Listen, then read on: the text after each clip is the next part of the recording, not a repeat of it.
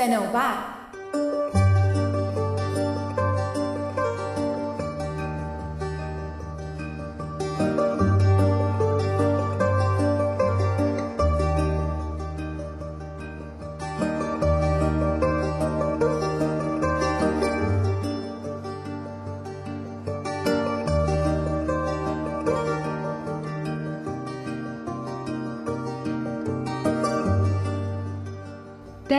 از نه ماه و هشت روز انتظار بالاخره روز موعود فرا رسید و این بار فرودگاه استانبول رو به سمت امریکا با شیش چمدون خاکستری رنگ برزنتی در حالی ترک می کردیم که دیگه هیچکی نبود که به بدرقه راهمون اومده باشه تا ما ازش خداحافظی کنیم.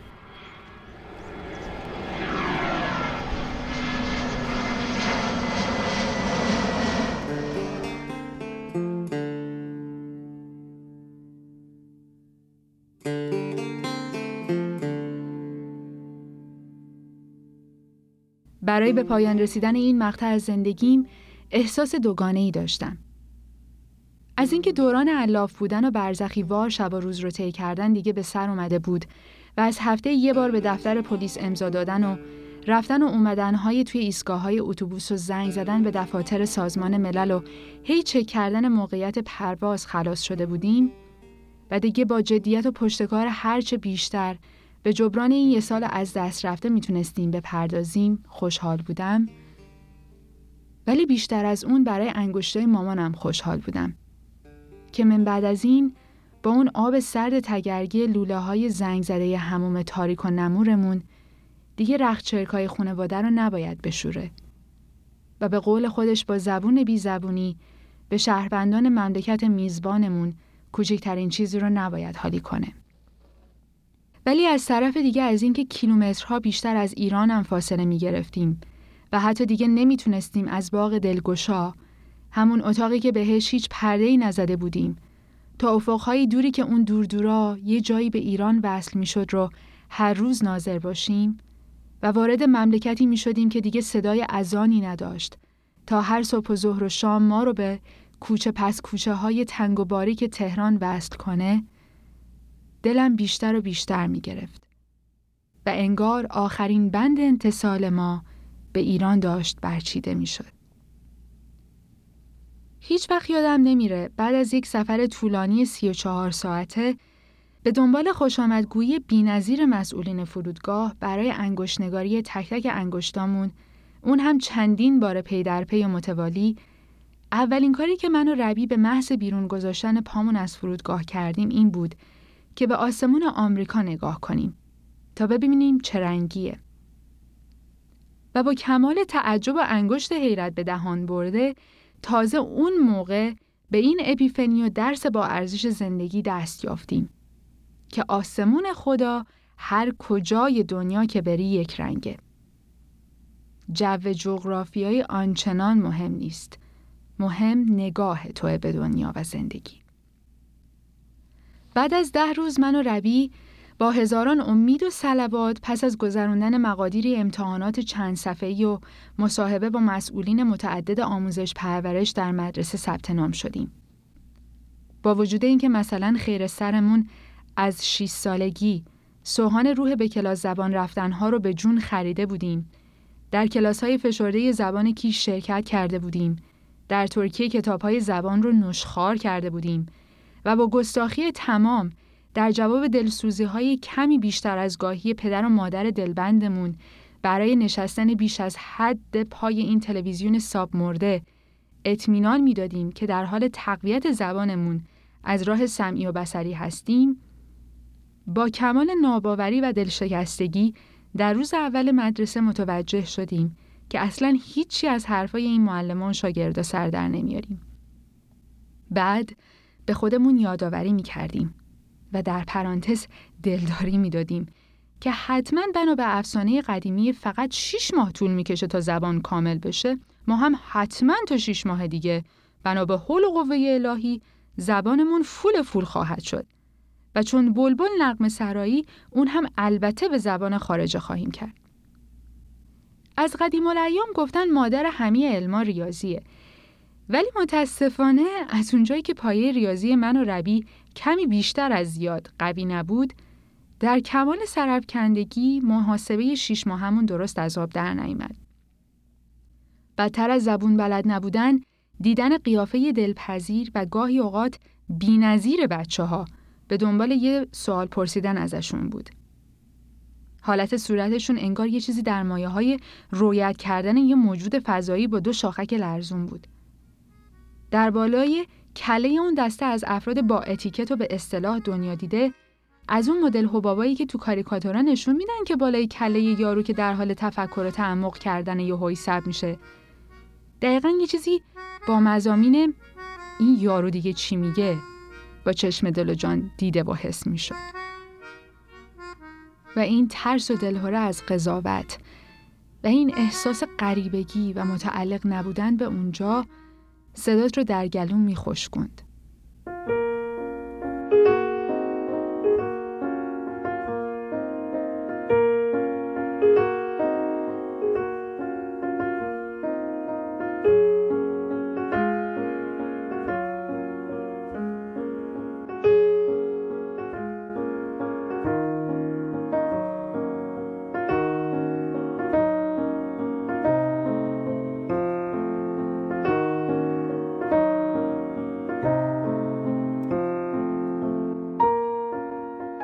ترس از مبادا غلط حرف زدن تا مورد مسخره و مزحکی افراد قرار گرفتن اعتماد به نفست رو تا زیر حد خط فقر پایین می آورد.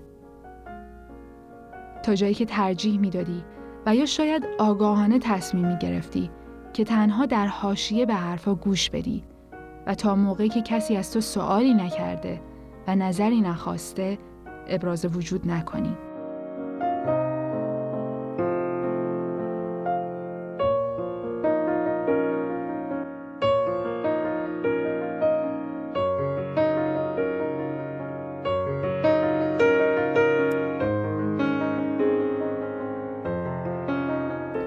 واژه ما جای خودش رو به من هرچه با آب و تاب تر داده بود.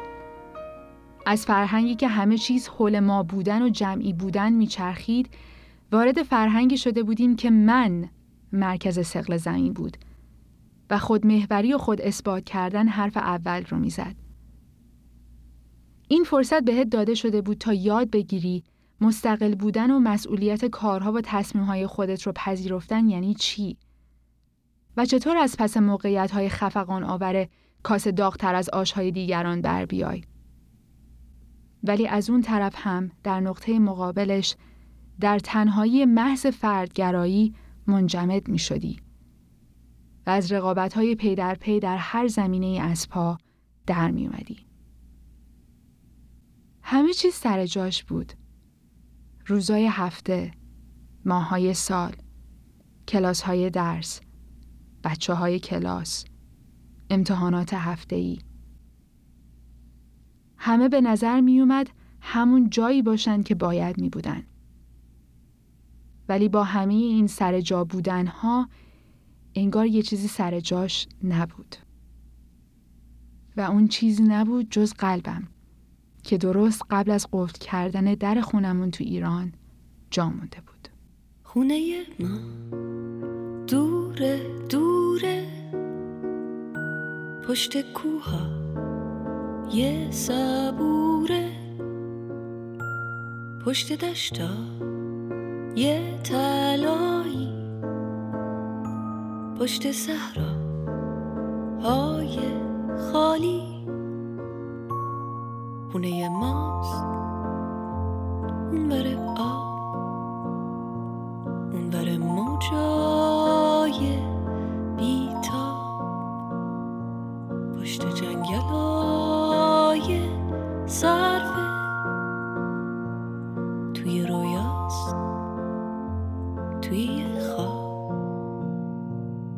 پشت اقیا نوس آبی.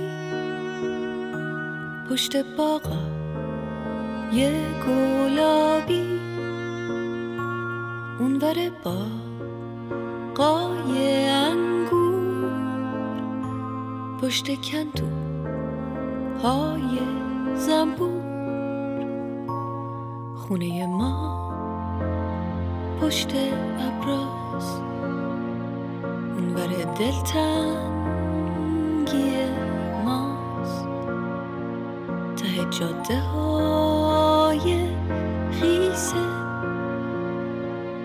پشت بارون پشت دریاست. خونه ما قصه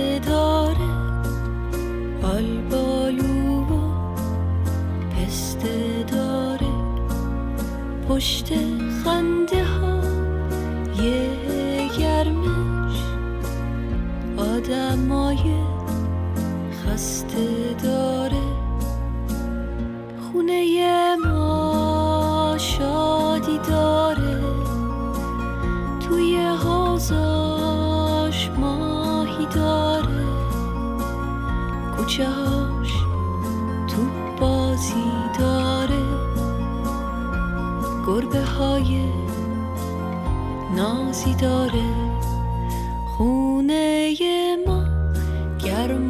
صمیمی رو دیواراش عکسای قدیمی.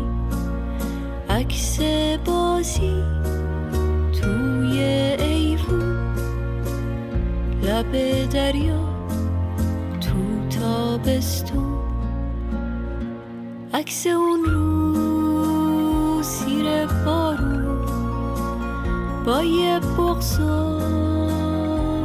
و یه چمدون رفتن از پیش آدمای نازنین